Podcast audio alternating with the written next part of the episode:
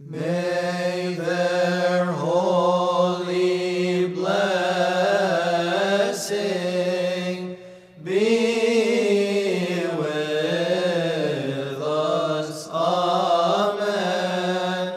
Glory to you,